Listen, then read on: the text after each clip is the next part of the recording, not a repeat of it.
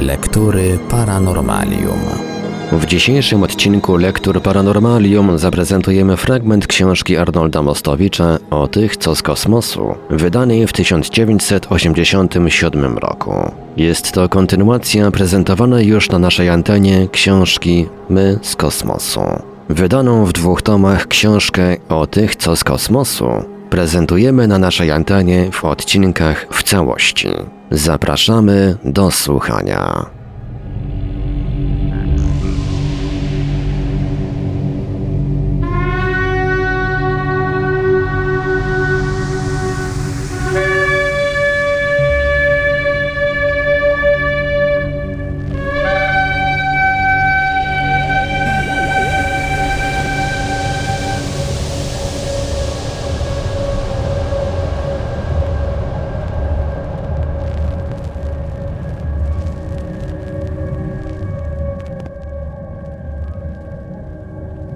Rozdział siódmy. Co śmiem myśleć? Zawarte w tym podtytule pytanie jest oczywiście plagiatem. Przed laty zatytułował tak swoją książkę Julian Huxby. Ośmieliłem się użyć tak właśnie sformułowanego pytania, gdyż wiem, że odpowiedź na nie jest co najmniej kontrowersyjna. Z tego, co dotychczas w książce tej zostało powiedziane, jak i z tego, co pisałem w pierwszej mojej poświęconej tej tematyce pracy, jasno wynika, że przyjęcie przedstawionych tu tez powinno oznaczać zarówno rewizję, czy nawet kategoryczne odrzucenie wielu teorii czy poglądów, które utrwaliły się w wielu dziedzinach nauki o naszej przeszłości, jak też zastanowienie się nad istotą wielu koncepcji filozoficznych czy religijnych, które przecież w większej czy mniejszej mierze z tej przeszłości czerpią ożywcze soki. Oczywistą jest sprawą, że zagłoszone tu hipotezy nie ryzykuje się głową, ale na pewno anatemą z różnych ambon, lecz tego ryzyka uniknąć się nie da. Co stanowi więc odpowiedź na zadane wyżej pytanie, albo inaczej, jaka jest konkluzja wynikająca z tego, co zostało w książkach, które streściłem bądź opracowałem, powiedziane? Treścią tych konkluzji jest przekonanie, że w dziejach naszych na tej planecie, w dziejach naszego gatunku, w dziejach naszej cywilizacji znacznie więcej jest kart dotychczas niezapisanych niż kart rzeczywiście poznanych. Przy czym nie muszę chyba dodawać, że owe niezapisane karty dotyczą wydarzeń bodaj najważniejszych. A do tych najważniejszych wydarzeń z całą pewnością należy na przykład fakt pojawienia się na Ziemi życia. O sprawie tej dotychczas mowy nie było, spróbujmy więc od niej zacząć. Coraz więcej uczonych skłania się dzisiaj do przypuszczenia, że aby wyjaśnić zjawisko pojawienia się życia na Ziemi i jego niezwykły rozwój, sięgnąć trzeba do starej hipotezy panspermii, mówiącej o powszechności życia we wszechświecie. Hipotezy zrekonstruowanej w początkach tego wieku przez uczonego szwedzkiego Svante Arrheniusa. Inaczej powiedziawszy, coraz trudniej jest pojawienie się życia na Ziemi uzależniać wyłącznie od panujących przed miliardami lat warunków atmosferycznych, klimatycznych czy fizycznych. Coraz trudniej ograniczyć biogenezę wyłącznie do naszej planety, a nawet coraz trudniej uznać, że na naszej planecie panowały kiedyś takie warunki, które by powstanie życia umożliwiły. W drugim wydaniu mojej książki My z kosmosu, jak też w wydanej przez Iskry książce Biologia zmienia medycynę i wreszcie w mającym się ukazać nakładem MAW zbiorku Biologia uczy myśleć, zacytowałem szereg miarodajnych na ten temat poglądów. Wyjaśniłem też istotę szeregu hipotez dotyczących biogenezy, których autorami są znakomici skądinąd uczeni. Jeden z największych współczesnych astronomów, Fred Hoyle, wraz z fizykiem i astronomem Chandrą Wickramansinghiem ogłosili w 1981 roku książkę Evolution from Space – Ewolucja z kosmosu. Wyrażają w niej pogląd, iż pojawienie się na Ziemi życia, jak i sam proces ewolucyjny są dziełem jakiejś wysoko rozwiniętej cywilizacji pozaziemskiej. Nie wykluczają możliwości, iż cywilizacja ta oparta jest na materii żyjącej, której czynnikiem podstawowym nie jest jak na Ziemi węgiel, lecz krzem. Teoria Hoyla i Wickramansinge wychodzi z założenia, że szansa na to, by życie na naszej planecie powstało spontanicznie i drogą przypadku jest bliska zeru. W każdym razie nieprawdopodobnie mała, jak 1 do miliona i 40 tysięcy. Dodać też warto, że hipoteza obydwu uczonych tłumaczy przy okazji, i to wcale logicznie, pojawienie się wielu epidemii, które nękały ludzkość i które pojawiwszy się i objąwszy znaczne połacie naszego globu, znikały na zawsze. Hipoteza Hoyla i Wickramansinge, jeśli chodzi o jej uzasadnienie, bardzo bliska jest poglądom wielokrotnie głoszonym przez jednego z największych współczesnych biologów Francisa Cricka, laureata Nagrody Nobla za odkrycie struktury biochemicznej kodu genetycznego oraz Lionela Orgela, również znakomitego biologa. Sam Crick w ogłoszonej przez siebie książce Life Itself, Its Origin and Nature Życie, jego pochodzenie i charakter deklaruje się jako zdecydowany zwolennik teorii panspermii i to panspermii kierowanej. I on wychodzi z założenia, że życie nie mogło narodzić się na Ziemi, gdyż nie było po temu odpowiednich warunków. A podstawowym takim warunkiem była nieobecność w atmosferze ziemskiej wolnego tlenu. Yuri i Miller dlatego mogli swoimi doświadczeniami potwierdzić teorię Oparina i Haldane, gdyż mieszanina gazów, wodór, metan, amoniak i para wodna, jaką poddani wyładowaniom atmosferycznym wolnego tlenu nie zawierała. Skoro życie na Ziemi narodzić się nie mogło, a jednak się rozwinęło, to nastąpiło to w wyniku świadomego siewu, który, powiada Crick, mogło być dziełem jakiejś wysoko rozwiniętej cywilizacji pozaziemskiej. Crick zakłada, że cywilizacja ta wysłała w kosmos pojemniki zawierające zarodki życia. Owe pojemniki stanowiły dla zarodków życia ochronę podczas niebezpiecznej dla nich podróży przez kosmos, a kiedy napotkały warunki umożliwiające dalszy rozwój żywej materii, jak na Ziemi właśnie, automatycznie otwierały się. Jeszcze w 1971 roku podczas narady w Biurakanie, która zgromadziła uczonych radzieckich i amerykańskich, Crick i Orgel przetoczyli na poparcie swojej hipotezy panspermii kierowanej dwa poważne argumenty. Pierwsze z nich to powszechność jednego typu kodu genetycznego, identycznego dla wszystkich żywych istot naszej planety, przy równoczesnym braku śladów innej formy tego kodu, formy, która w toku ewolucji okazałaby się, powiedzmy, mniej sprawna w warunkach ziemskich. Można więc sądzić, twierdzą obydwaj uczeni, że ten jednolity kod genetyczny przesłany został na Ziemię wraz z owymi zarodkami życia.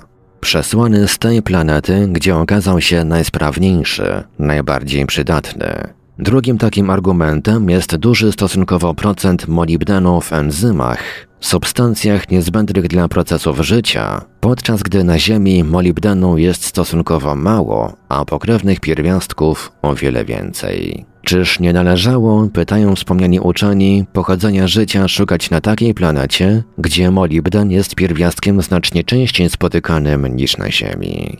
Po ukazaniu się swojej książki, Francis Crick zamieścił w zachodnio-niemieckiej gazecie Die Welt krótkie jak gdyby kompendium swej teorii. Artykuł Cricka nosił tytuł Nasienie z gwiazd, a autor wyraża w nim m.in. opinię, że jeśli idzie o skolonizowanie życiem całej galaktyki, co może być celem jakiejś czy jakiejś cywilizacji kosmicznych, to statki kosmiczne nie mogą być brane pod uwagę jako środki transportu poruszające się zbyt wolno. Cytat. Czyż nie byłoby lepiej, pisze Crick, wysłać w przestrzeń takie organizmy, które podobną podróż mogłyby przetrwać, które byłyby łatwe do transportu i które później mogłyby się rozwijać i prosperować w praoceanie? Do tego celu najbardziej nadają się bakterie. Dzięki niewielkim rozmiarom bakterii można by w ten sposób przesłać większą ich ilość. Są one zdolne do życia w najniższych temperaturach i miałyby bardzo duże szanse dalszego rozwoju w pierwotnym oceanie. Być może nie jest to tylko przypadek, że najstarsze, najwcześniejsze organizmy kopalne, które dotychczas zostały odkryte, dokładnie odpowiadają tego typu formom życia. Koniec cytatu. Nie trzeba chyba bardziej autorytatywnej i miarodajniejszej wypowiedzi niż ta, która padła z ust laureata Nobla. Zresztą pogląd, że życie nie zrodziło się na Ziemi, podziela wielu wybitnych uczonych radzieckich, między nimi profesor Iniuszyn, o czym również ze szczegółami we wspomnianych książkach pisałem. Niech mi wolno będzie powołać się tutaj na jeszcze jeden autorytet. W czasopiśmie zachodnio-niemieckim Bild der Wissenschaft Obraz nauki, styczeń 1982 roku, ukazał się artykuł wybitnego uczonego Hansa Dietricha Pfluga, profesora Instytutu Geologiczno-Paleontologicznego w Gießen. Pisze uczony niemiecki. Cytat. Było dotychczas dla mnie zrozumiałe samo przez się, że początków życia szukać trzeba na Ziemi. Jako geolog bowiem skłaniałem się do poglądu, że zjawiska ziemskie tłumaczyć należy procesami zachodzącymi na Ziemi, ale w ostatnich latach zmuszony byłem znacznie pogląd ten zmienić. Nowe odkrycia i dane stawiają ten panujący wśród uczonych pogląd na temat pochodzenia życia pod znakiem zapytania. Koniec cytatu. Dla profesora Pfluga takim dowodem wskazującym na pozaziemskie pochodzenie życia na Ziemi było znalezienie w kwarcytach południowej Grenlandii pochodzących z okresu, kiedy na Ziemi nie było jeszcze żadnych skomplikowanych organizmów, aż do 3% węgla pochodzenia organicznego. Powiada profesor Pflug, cytat, Musiało więc przed blisko 4 miliardami lat kwitnąć na Ziemi życie, bowiem tylko organizmy zdolne do fotosyntezy mogły wyprodukować taką ilość biomasy. Koniec cytatu. Co więcej, w tych samych warstwach odkryto równocześnie nikłe resztki kopalne, które, jak to wykazały badania mikroskopowe, były pozostałościami po prymitywnych jednokomórkowych formach życia, jakie wówczas istniały na Ziemi. Ale te organizmy jednokomórkowe nie mogą być w żaden sposób odpowiedzialne za produkcję organicznego węgla. Do takiej intensywnej produkcji tego węgla niezbędne były skomplikowane formy życia. Cóż jednak wynika dla naszych rozważań z tego faktu, że życie w kosmosie jest prawdopodobnie zjawiskiem powszechnym? Cóż wynika z przypuszczenia, że nie zrodziło się ono na Ziemi? Otóż wyciągnąć stąd trzeba kilka ważnych wniosków, jak najbardziej związanych z przedstawionymi tutaj koncepcjami. Po pierwsze, jeśli materia żywa jest w kosmosie równie powszechna jak w ogóle każda materia, byłoby dziecinną naiwnością sądzić, że rozwinęła się ona wyłącznie na naszej planecie i wyłącznie na naszej planecie osiągnęła tak skomplikowane formy swojej organizacji jak na przykład ludzki mózg. Po drugie, jeśli istnieje gdzieś cywilizacja, która postawiła sobie za cel rozwinięcie życia na naszym globie, tak jak i na innych nadających się do tego celu planetach naszej galaktyki, to jasną jest rzeczą, że taka cywilizacja jest czy była zdolna do lotów kosmicznych, jak też jasną jest rzeczą, że mogła obrać za cel swoich lotów naszą planetę. Nie mówiąc już o tym, że mogła nią kierować zrozumiała chęć sprawdzenia rezultatu swojej interwencji. I to nie raz. Jaki uczony, badacz czy genetyk, a nie należy wątpić, że cywilizacja tak rozwinięta dysponowałaby podobnymi specjalistami, zrezygnowałby z podobnej okazji. Inaczej powiedziawszy, z hipotezy, której broni Crick i wielu innych biologów, Wynika jasno, że tak zwane paleokontakty, hipotetyczne odwiedziny gości z kosmosu, to nie niczym nieuzasadniony pomysł paru niedouczonych popularyzatorów goniących za sensacją, lecz ewentualność, która za jednym zamachem pozwala zapisać owe pusto dotychczas karty w dziejach naszego gatunku, jak też w dziejach naszej cywilizacji. Wprawdzie znalazło się wielu ludzi nauki, myślicieli czy krytyków, którzy podobną hipotezą czują się jak gdyby osobiście dotknięci, że to nie my sami, ale z cudzą pomocą dochrapaliśmy się takiej, a nie innej pozycji na tej planecie. Ale nie zapominajmy, że podobną obrazę osobistą ludzkość przeżyła już niejednokrotnie i przechodziła później nad nią do porządku dziennego, przerabiając notabene obrazy na swoją chwałę. I wtedy, kiedy okazało się, że to nasza Ziemia obraca się dookoła Słońca, a nie Słońce dookoła Ziemi. I wtedy także, kiedy okazało się, że jesteśmy jako gatunek jedynie z ssakami, które zrobiły niezwykłą karierę, i że z małpami łączą nas bardzo bliskie węzły pokrewieństwa, i że wreszcie poza rozwojem mózgu niczym się specjalnie od innych zwierząt nie wyróżniamy. Jednym słowem wtedy, kiedy nauka pozbawiła ludzi tej wyjątkowej pozycji w świecie, o jakiej przez wieki całe przekonywały ich wszystkie święte księgi i wszystkie systemy religijne. Pytania bez odpowiedzi. Jeśli o mnie idzie, to duma moja nie byłaby specjalnie narażona na szwank faktem interwencji kosmicznej w dzieje człowieka. Jednak, mimo wszystko, nie rozporządzamy przecież stuprocentową pewnością, że ingerencja taka rzeczywiście miała miejsce. W jakich momentach rozwoju naszej planety miałaby ona nastąpić? Autorzy reprezentowani w tej książce, jak i inni znani czytelnikom z innych prac, odpowiadają, że interwencja taka miałaby przyspieszyć i rozwój biologiczny i cywilizacyjny człowieka. Oczywiście bardzo byłbym rad, gdybym mógł się dowiedzieć, czyja to zasługa, że siedzę dzisiaj przy biurku i piszę, a nie skaczę, jak może skakać powinienem z gałęzi na gałąź. Niestety wcale niełatwo odpowiedzieć na pytanie kto, jak też niełatwo odpowiedzieć na pytanie skąd. Nie mam tu żadnych specjalnych predylekcji. Mogliby to równie dobrze być, zgodnie z hipotezą Zachary Sitchina o winy film z planety Marduk, co 3600 lat przybliżającej się do Ziemi. Mogłyby to być istoty z jednego z pięciu wytypowanych przez Karla Sagana systemów słonecznych: Epsilon Eridani, 61 Cygni, Epsilon Indi lub Tau Ceti. A jeśli ułożył tę listę jeden z najwybitniejszych astronomów współczesnych, to nie ma powodu, by mu nie wierzyć. Gdyby zaś nie miała to być planeta Marduk, ani żaden z owych pięciu systemów słonecznych, które mogłyby być odpowiedzialne za naszą karierę ziemską, to mógłby to być system planet gwiazdy Regulus, o której mówią z taką konsekwencją i pewnością bity chińskie. No a ostatecznie czemu nie przyznać racji dogonom, którzy wiedzą naprawdę wiele i są przekonani, że to z systemu planet Siriusza pierwsze istoty kosmiczne pojawiły się na Ziemi. Obawiam się jednak, że na pytanie kto i skąd nieprędko przyjdzie nam otrzymać odpowiedź, której tak często domagają się czytelnicy. Ale obawiam się również, że i odpowiedź na inne ważkie pytanie, a mianowicie kiedy, otoczone jest mgłą niewiedzy, jeśli oczywiście za wiedzę nie uznamy przekazów legendarnych czy mitów.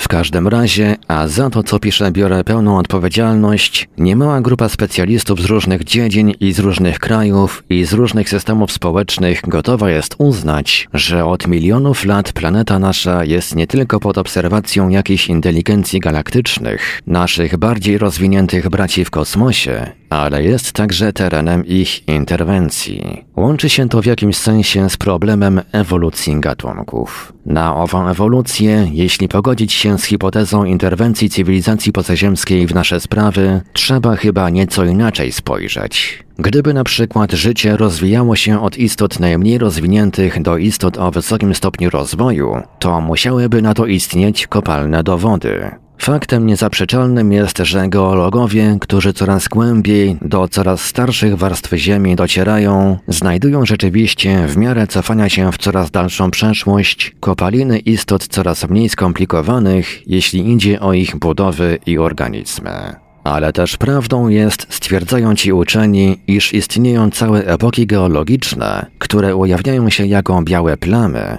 jak też istnieją całe epoki, które ukazują geologom jakiś gwałtowny, niczym niespowodowany skok ewolucyjny. Skały kambryńskie Kambr to pierwszy okres paleozoiczny od 510 do 440 milionów lat temu. Są ostatnimi, w których można znaleźć jakieś kopaliny warte wspomnienia, a potem już nic. Czyż więc dziwić się należy niektórym naukowcom, którzy, jak na przykład dwaj Amerykanie, profesor Harland i Rodwick, expressis verbis twierdzą w roku 1964, że pojawienie się fauny w początkach okresu kambryjskiego należy uznać za wydarzenie nagłe? A przecież w grubych warstwach skał prekambryjskich wszelkie kopaliny świetnie by się zachowały. Natomiast specjaliści znajdują tam tylko ślady, nikłe ślady niektórych organizmów o miękkiej powłoce. I nagle olśnienie. W jakimś określonym momencie pojawiają się duże ilości kopalin dowodzących istnienia całych menażerii zwierzęcego życia, menażerii, w których reprezentowane są wszystkie możliwe grupy zwierzęce. Na tego rodzaju znaleziska natrafia się dość często. Inaczej mówiąc, obserwuje się zarówno nagłe pojawienie się nowych, licznych gatunków zwierzęcych, jak też nagłe wyginięcie innych, przykład wielkich jaszczurów. Różne istnieją poglądy na te skoki, zarówno ilościowe, jak i jakościowe. Niektórzy uczeni sądzą, że takie nagłe pojawienie się nowych gatunków zwierząt wiązać należy ze wzrostem aktywności słonecznej. Okazało się jednak, że bardzo względny to czynnik, bowiem wzrost aktywności Słońca działa raczej zabójczo na poszczególne gatunki. Nie wyklucza się, że to właśnie wzrost aktywności słonecznej stał się przyczyną wyginięcia dinozaurów. Na marginesie tego ostatniego wydarzenia w dziejach Ziemi warto tu może wspomnieć o uroczej skądinąd, choć niesprawdzalnej hipotezie Jacques'a Bergiera. Doszedł on mianowicie do wniosku, że cywilizacja pozaziemska opiekująca się rozwojem naszej planety spowodowała gdzieś w stosunkowo niewielkiej odległości od Ziemi wybuch supernowej, co miało spowodować gwałtowny wzrost szkodliwego promieniowania i w rezultacie wyginięcie wielkich jaszczurów. Dzięki zniknięciu z powierzchni Ziemi dinozaurów znalazło się niejako ekologiczne miejsce na rozwój ssaków, no i w końcu człowieka. Te zjawiska nagłego wyginięcia i pojawienia się wielu gatunków jednocześnie to słaby punkt teorii ewolucji, tak jak ją się dzisiaj rozumie. Ale nie jeden to słaby punkt. Chodzi mianowicie o tezę, że bardziej skomplikowane formy zwierzęce mają więcej szans na przeżycie i dalszy rozwój niż formy zwierzęce mniej skomplikowane. Gdyby tak nie było, formy skomplikowane szybko by wyginęły, a Ziemia byłaby opanowana wyłącznie przez wirusy. To zrozumiałe, ale przecież to, co obserwuje się na świecie, przeczy teorii o wyższości form bardziej skomplikowanych nad prostymi. Istnieje bowiem dzisiaj wokół nas zarówno świat zwierząt bardzo skomplikowanych, jak i świat istot prymitywnych, przykład wirusy i bakterie. Nie mówiąc już o tym, że ów świat istot prostych, mikroorganizmów miewa się zupełnie dobrze i zupełnie dobrze broni się przed wyniszczającą działalnością człowieka. Wygląda więc na to, i do tego wniosku właśnie zmierzam, że przyroda posiada wyjątkową zdolność utrzymywania pewnej równowagi, dzięki której wszystkie formy życia znajdują pełne możliwości rozwoju. Pytanie, które należy tu postawić brzmi, czy ta równowaga jest wyłącznie zasługą samej przyrody, czy też w ten system interweniowały siły spoza naszej planety, oczywiście nie nadprzyrodzone. Być może podobnie powinno brzmieć pytanie dotyczące zjawiska, o którym poprzednio była mowa. Co powoduje, że w pewnych mniej lub bardziej regularnych odstępach czasu, mogły to być miliony, setki tysięcy czy tysiące lat, pojawiają się nagle i masowo nowe gatunki zwierząt, zaś sam normalny, jeśli można to tak określić, tok ewolucji przebiega między tymi skokami, tak brzemiennymi we wzbogacanie się fauny ziemskiej. Wiele problemów stawia przed nauką także i rozwój naszego gatunku. Różne fazy tego rozwoju stanowią przecież po dziś dzień niewyjaśnioną do końca zagadkę. Ani antropolodzy, ani archeolodzy nie potrafią na przykład wyjaśnić sobie faktu nagłego pojawienia się człowieka typu Cro-Magnon, jak też mają niemałe trudności z wyjaśnieniem przyczyn, które spowodowały, że jedna gałąź naszego i małpczego kształtnych drzewa genealogicznego tak gwałtownie rozwinęła się biologicznie i cywilizacyjnie. Bowiem nawet hipoteza, przez wielu broniona, że człowiek z Kromanion pojawił się w Europie jako rozbitek czy emisariusz Atlantydy, względnie jakiegoś kontynentu na Pacyfiku, niczego nie wyjaśnia, przesuwa jedynie cały problem w czasie. Czyż dziwić się należy, że niejeden autor próbuje wiązać wszystkie te zjawiska z ową interwencją jakiejś inteligencji pozaziemskiej? Dodajmy zresztą, że człowiek Kromanion miał prawdopodobnie mózg większy od mózgu dzisiaj żyjących przedstawicieli gatunku Homo sapiens. Pośród owych autorów wymieńmy Anglików, Maxa Flinta i Otto Bindera, którzy w 1976 roku wydali pasjonującą książkę Mankind Child of the Stars Ludzkość, Dziecię Gwiazd. Jak więc widzimy, nie brak uzasadnień dla pytań dotyczących zarówno nierównomiernego rozwoju świata zwierzęcego w ogóle, jak i rozwoju naszego gatunku.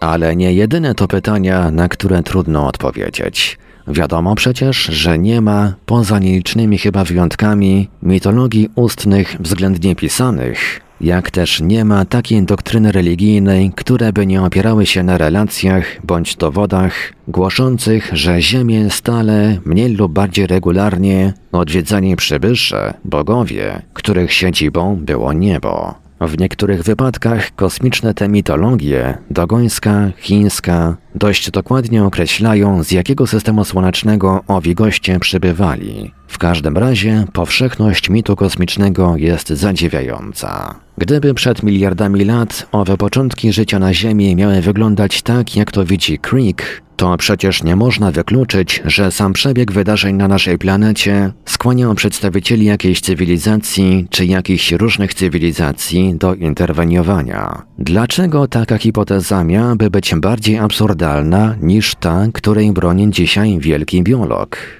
Można przecież założyć, że początkowo chodziło o to, by pojawiły się na powierzchni naszej planety proste formy życia, które stanowiłyby infrastrukturę ekologiczną dla bardziej rozwiniętych gatunków. Wraz z każdymi takimi odwiedzinami piramida świata zwierzęcego wzbogacała się o nowe stopnie rozwoju, aby na samym szczycie osadzić człowieka z naszego przodka. I można też bez specjalnego ryzyka założyć, że pewne gatunki były w międzyczasie eliminowane, tak jak ogrodnik eliminuje chwasty z grządek, które uprawia. Bawimy ciągle rzecz jasna w świecie hipotez. Dlatego też wolno nam założyć, że skoro z biologią i rozwojem fauny ogrodnicy z kosmosu dali sobie jakoś radę, przyszła kolej na rozwój cywilizacyjny tych istot, które stanowiły szczyt owej piramidy. Jeśli się opierać na wiedzy, na informacjach zawartych w różnego rodzaju przekazach egipskich, sumeryjskich, chińskich, indyjskich, hinduskich, to właśnie taka pomoc z kosmosu, nauka z kosmosu, legły u podstaw owych cywilizacji i kultur, które nagle, niespodziewanie, Sumerowie pojawiają się na arenie dziejów już jako społeczeństwa o wysokim stopniu rozwoju, przy czym odnosi się wrażenie, że większość tych cywilizacji we wstępnej fazie swego rozwoju stała wyżej niż w fazach późniejszych. W swojej książce Sztuka i rzemiosło w starożytnym Egipcie wybitny egiptolog Flinders Petrie pisze, że Egipcjanie pierwszych dynastii posiadali w wielu dziedzinach umiejętności znacznie wyższe niż w okresie dynastii późniejszych. Tak na przykład naczynia toczone z czarnego granitu, pochodzące z wcześniejszych okresów cywilizacji egipskiej, są znacznie wyższej jakości niż z czasów nam bliższych. Przy czym nie brak egiptologów, którzy skłonni są uznać, że owe naczynia z okresów wcześniejszych były toczone za pomocą maszyn. W ogóle technika Starego Egiptu charakteryzuje się nagłym powstaniem, jak gdyby z niczego, a później stałym, regularnym upadkiem. Nie dziwmy się więc hipotezie, która wiąże ten nagły rozwój techniki egipskiej z wiedzą, jaka napłynęła z zewnątrz, a później poszła w zapomnienie. Niewiadomy ktoś od czasu do czasu nawiedzał Ziemię i przykładał rękę do jej rozwoju. I nie ma powodu, by sądzić, że w bliższej czy dalszej przyszłości coś takiego nie może mieć więcej miejsca. Tym bardziej, że najwyższy czas, aby współczesną cywilizację nie tyle doglądać czy podglądać, ile ratować przed nią samą. Prawdą jest, że to zjawisko nagłego pojawienia się rozwiniętych cywilizacji, do wymienionych uprzednio dodajmy jeszcze cywilizację megalitów, można tłumaczyć i w inny sposób. Istnieniem mianowicie jakiejś pracywilizacji, która później rozniosła swoją wiedzę w różne strony świata. Jak to wynika z książki Józefa Blumrisia, a także z książki, o której będzie jeszcze mowa, a której autorem jest naukowiec francuski Louis-Claude Vincent, dotyczyć to mogło zarówno Egiptu, jak i Indii czy Sumeru. To też jedno z romantycznych rozwiązań. Z chwilą, kiedy uznamy za prawdopodobną hipotezę mówiącą o mniej czy bardziej regularnych odwiedzinach naszej planety przez przybyszy z kosmosu, zadać sobie musimy pytanie, które stale pada w odpowiedzi na tego rodzaju rozważania. Jakie są możliwości takiego przebywania olbrzymich odległości kosmicznych, aby hipoteza o odwiedzinach z kosmosu była prawdopodobna? Jakie są szanse kontaktu między różnymi cywilizacjami, nawet jeśli się założy możliwość przemierzenia kosmosu z szybkością zbliżoną do szybkości światła? To ostatnie pytanie wiąże się nie tylko z szybkością pokonywania odległości kosmicznych, ale także z prawdopodobieństwem, zważywszy wiek wszechświata i naszej galaktyki, zetknięcia się w czasie dwóch cywilizacji, jako że żadna z cywilizacji technicznych nie może trwać wiecznie. Przekroczyłoby to ramy tej książki, gdybyśmy chcieli problemy te szczegółowo wyjaśnić. Zważywszy jednak, że pytań tych ominąć się nie da i że zadają je zarówno sceptycy, jak i zwolennicy hipotezy o paleokontaktach, spróbujemy odpowiedzieć na nie w możliwie zwięzły sposób. Zanim to jednak uczynimy, zwróćmy uwagę na fakt, że teoria Zachary Sitchina, tak przekonywająco przez niego wyłożona w książce, którą streściliśmy, przeskakuje niejako przez wszystkie te trudności. Istnienie jeszcze jednej planety w naszym systemie słonecznym i to planety z pewną regularnością zbliżającej się do Ziemi wszystkie te komplikacje usuwa. Czytelnicy przypominają sobie zapewne, że w myśl teorii względności Einsteina na obiekcie, którego szybkość poruszania się zbliża się do szybkości światła, czas musiałby mijać o wiele wolniej niż na Ziemi czy w innym punkcie kosmosu. W każdym razie osiągnięcie szybkości zbliżonej do szybkości światła, to jest do 300 tysięcy km na sekundę, pozwoliłoby na przebycie olbrzymich odległości kosmicznych za życia jednostki.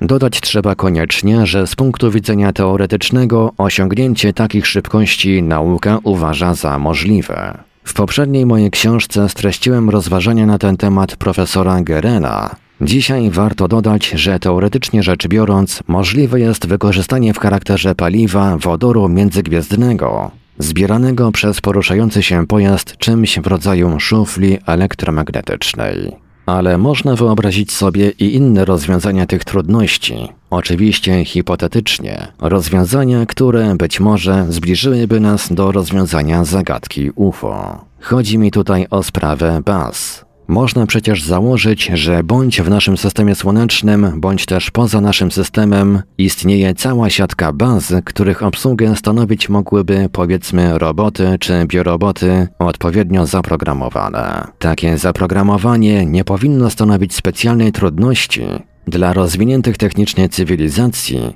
jak też trudności nie powinno stanowić kierowanie takimi bazami na odległość. Obserwacje naszej planety mogłyby przeprowadzać owe roboty, a samo wykrycie takich baz byłoby przez całe tysiąclecia mało prawdopodobne, co pozwalałoby na dowolnie częste pojawienie się różnego rodzaju pojazdów na naszym niebie.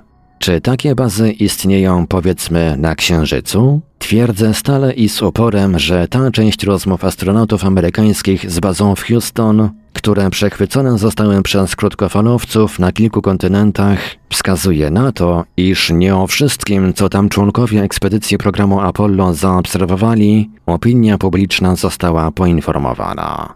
Dowodem tego może być chociażby wywiad, jakiego udzielił astronauta amerykański Conrad komendant statku Apollo 12, dziennikarzowi rumuńskiemu z gazety Shinteja. Konrad mówił w tym wywiadzie o śladach jakiejś obecności na naszym satelicie. Cytat. Na ogół powierzchnia Księżyca robi wrażenie ponure, ale miejscami powierzchnia ta wygląda jak gdyby została przeorana. W dwóch czy trzech tego rodzaju przeoranych miejscach zauważyliśmy odciski, które mogłyby oznaczać ślady stóp.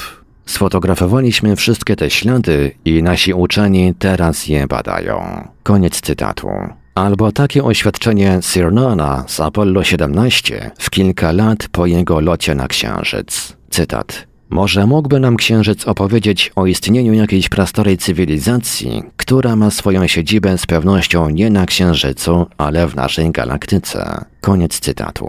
Słusznie wyjaśnia dalej Cernan, że musiałaby to być cywilizacja prastara, skoro tak bardzo wyprzedza rozwój naszej. Przypomnieć też należy, że jeśli uznamy hipotezę dotyczącą kontaktów z przedstawicielami jakiejś pozaziemskiej cywilizacji za możliwą, to nie wolno zapominać, iż czas biologiczny istot z innych planet nie musi być identyczny z naszym. Wszystkie przekazy mitologiczne, wszystkie legendy zupełnie jednoznacznie obdarzają owe istoty z kosmosu życiem znacznie, znacznie dłuższym od naszego. Takie dłuższe życie umożliwiałoby w jakimś sensie loty kosmiczne na dłuższą odległość przy szybkości mniejszej niż szybkość światła. W piątym rozdziale Genesis wymienionych jest kilka pokoleń potomków Adama, których wiek przewyższał wielokrotnie wiek istot ziemskich. Ale ten argument był już często cytowany.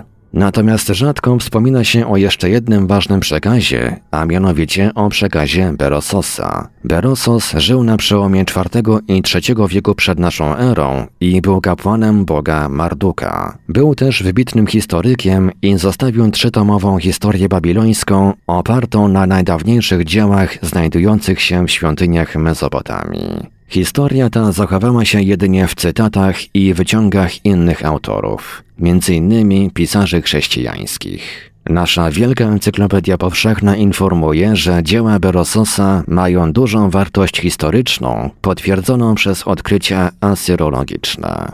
A oto, co m.in. pisał Berosos o królach chaldejskich. Cytat. Pierwszym królem kraju był Alorus, który, jak powiadają, był wyznaczony przez bogów, by zostać pasterzem narodu. Rządził dziesięć sari.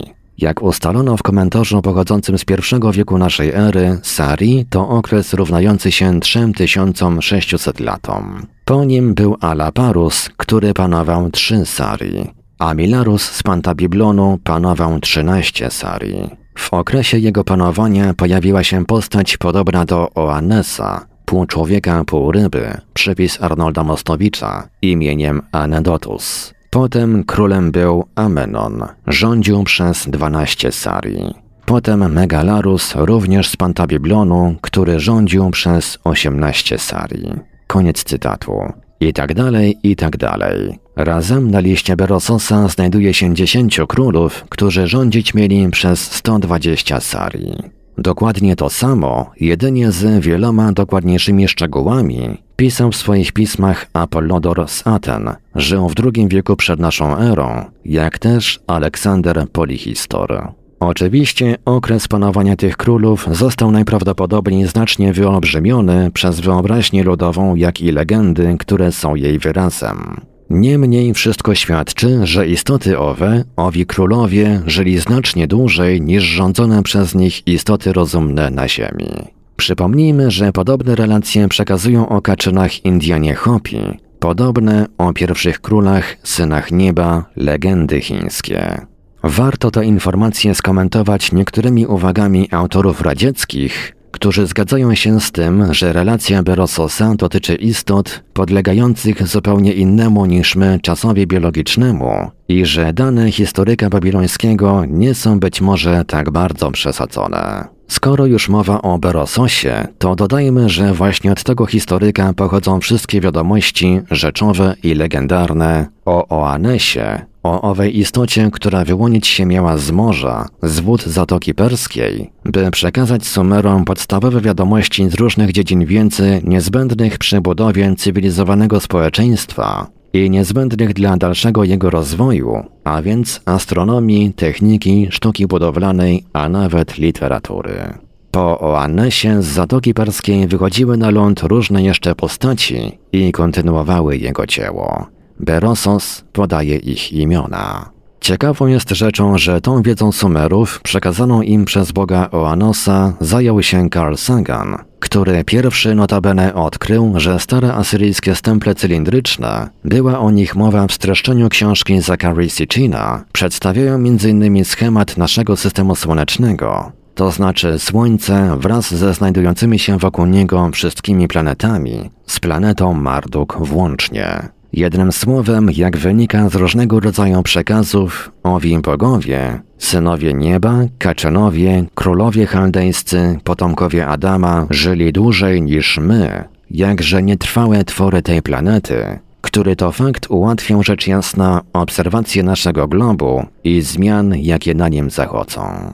Gdyby więc hipoteza o możliwości podróży międzyplanetarnych, zgodnie z hipotezą teorii względności, była prawdopodobna, oraz gdyby owi wysłannicy kosmosu, strażnicy, bogowie, mieli żywot znacznie dłuższy od naszego, to wykluczyć nie można, że przemierzają i przemierzać będą naszą galaktykę potężne statki, prawdziwe laboratoria kosmiczne, na których życie rządziłoby się specjalnymi prawami. Statki stanowiące sztuczne, czasowe ojczyzny ekip zdobywców, badaczy, uczonych, techników, biologów, psychologów. I jeszcze jedno zastrzeżenie. Nie widzę wcale powodu, by zakładać, że ci, którzy teraz odwiedzają czy obserwują naszą planetę, O ile rzeczywiście wszystkie te hipotezy, które wyliczyliśmy, są słuszne, byli czy są potomkami tych przybyszy z kosmosu, którzy tu lądowali przed setkami tysięcy, czy dziesiątkami tysięcy, czy też tysiącami lat. To nie tylko na pewno inne pokolenie, ale być może zupełnie inne istoty, w kolejności zapisane do księgi telefonicznej naszej galaktyki. Można to porównać obrazowo, a będzie to wizja z pogranicza fantastyki do sztafety. W ciągu setek tysięcy lat pałeczka opieki nad niebieską planetą, planetą, która wymaga tyle zachodu, przechodzi z rąk do rąk.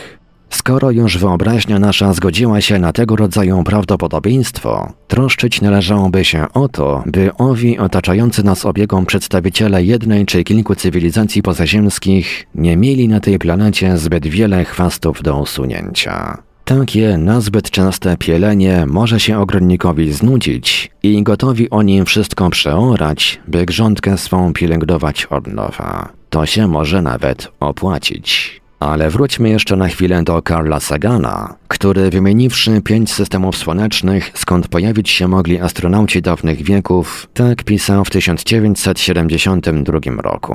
Cytat. Takie historie jak legenda o Anesa, najstarsze teksty mówiące o pojawieniu się przemysłu, cywilizacji ziemskich, interpretowane dotychczas jako mity i najstarsze rysunki naskalne, interpretowane dotychczas jako wytwór prymitywnej wyobraźni, zasługują na badania krytyczne znacznie obszerniejsze niż te, które były dotychczas prowadzone. Te prace badawcze nie powinny odrzucić takiego kierunku poszukiwań, który dotyczyłby bezpośrednich kontaktów z jakąś cywilizacją pozaziemską. Koniec cytatu. Tak pisał sam wielki Sagan. A kiedy pojawiają się ci, którzy gorzej lub lepiej, ale z najlepszą przecież wolą wykonują to, co zawarte jest w powyższym zaleceniu amerykańskiego uczonego, niektórzy przedstawiciele oficjalnej nauki oceniają ich jako nieuków, fałszerzy i mistyfikatorów.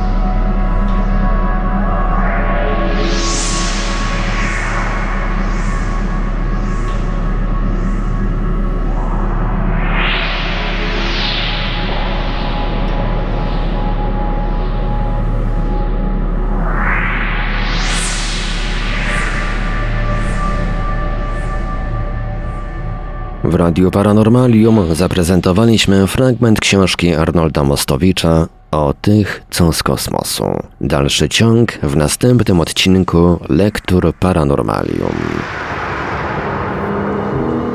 Archiwalne odcinki Lektur Paranormalium znajdziesz do pobrania w archiwum naszego radia na stronie www.paranormalium.pl.